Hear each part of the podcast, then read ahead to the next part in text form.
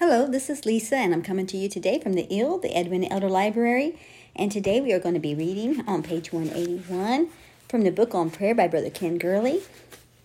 We've been talking about the four lanes of the prayer highway, and we've been talking about giving of thanks, being the fourth lane, intercessions, the third lane, prayers, the second lane, and supplication being the first lane.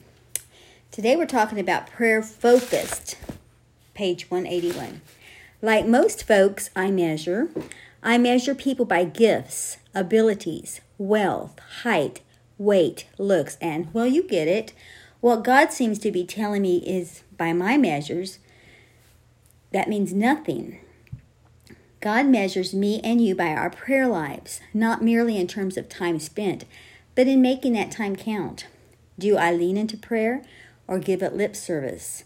If I lean into it, I lean oh, if I lean into it, I learn that God directs me in how I should pray. I start thinking I should pray for this, but soon I'm praying for that. I am all over the board in my prayers, but soon God has me praying for a single thing with laser focus. Prayer then is not the objective, it is the means to the objective. I must focus on Him. We must focus on Him. I sense lanes are opening for you now. So go. Shelah.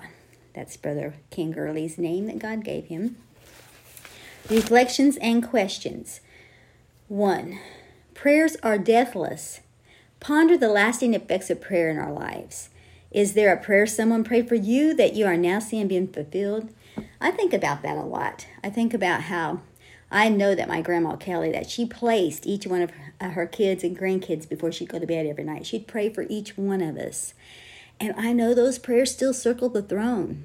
I know that my grandma and grandpa Chilton on my mom's side, I know that they prayed for their family and that they prayed that their um, children and grandchildren would follow after the things of God and the ways of God. Those prayers go before us. Um, the prayers I pray every single day and night for a protection hedge around my family, my grandchildren, Israel, Judah, Graceland, Jeremiah, Ray Lynn, and Emily. My husband, as he's at work, he works um, at night, and I pray a hedge around him um, because, you know, um, it's just God's protection hand, him going to and from work and, and um, being there with the inmates and um, you just know that God has to be protecting him.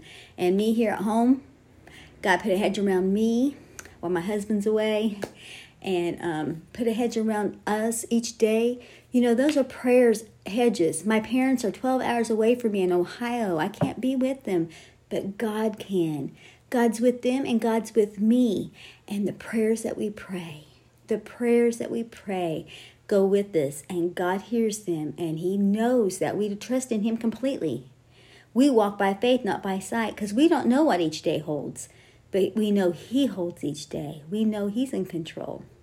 And so, um, those prayers, those prayers that people prayed for us, are still circling the throne. Number two, of the four lanes of prayer, which one, if any, particularly appeals to you, and why? I think for me, intercession, intercession is the lane. Well, I don't know. I just flipped your giving of thanks. I like to do that too. Um, and then I don't really understand the second lane too much. Prayers, the prayer of prayers. The first lane, supplication. I think uh, giving of thanks and then intercessions would be my favorite. Because, and why? We're supposed to say why. The reason of giving of thanks is because you know, when you're giving of thanks, when you're thankful for everything God's given you and put around you, when you're when you're full of thanks, then you know you can't complain. You can't gripe. You see good in everything. It's just like I was just looking a little bit at um, flea market flip or something like that. It's just something um, that I was just uh, looking a little bit at and how they take things. They go and they find these items.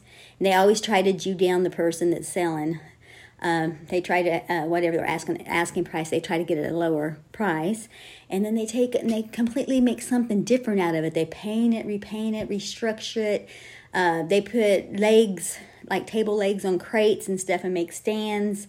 They take old ironing boards and different things and make tables, uh, just all kinds of different things. Um, mostly wood items, but not all, and some things are metal and things that they repurpose, and then they sell them for the uh, for a lot.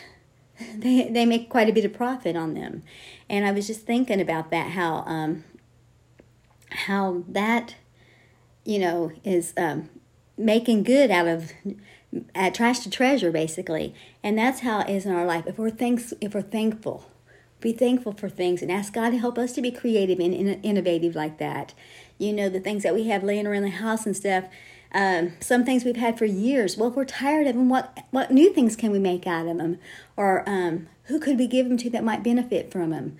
You know, instead of just trash them out in the trash, let's use them for you know something good. And then um, uh, and then, of course, intercession, knowing that you're praying for somebody else and that God's doing great things for their healing, for different things that maybe those people don't know how to pray or, or don't have the strength to pray at this moment. You pray for them, you intercede for them. So, those are my two favorite lanes. Number three, look back on your prayers in the past week. Do you see a particular prayer lane in which you have been traveling? Why do you think that's the case?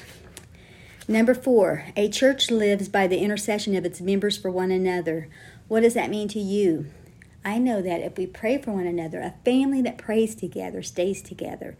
That could be a church family, an individual family. We have to pray for one another. We have to love one another. And if we love one another, we will pray for one another. We will bear each other's burdens.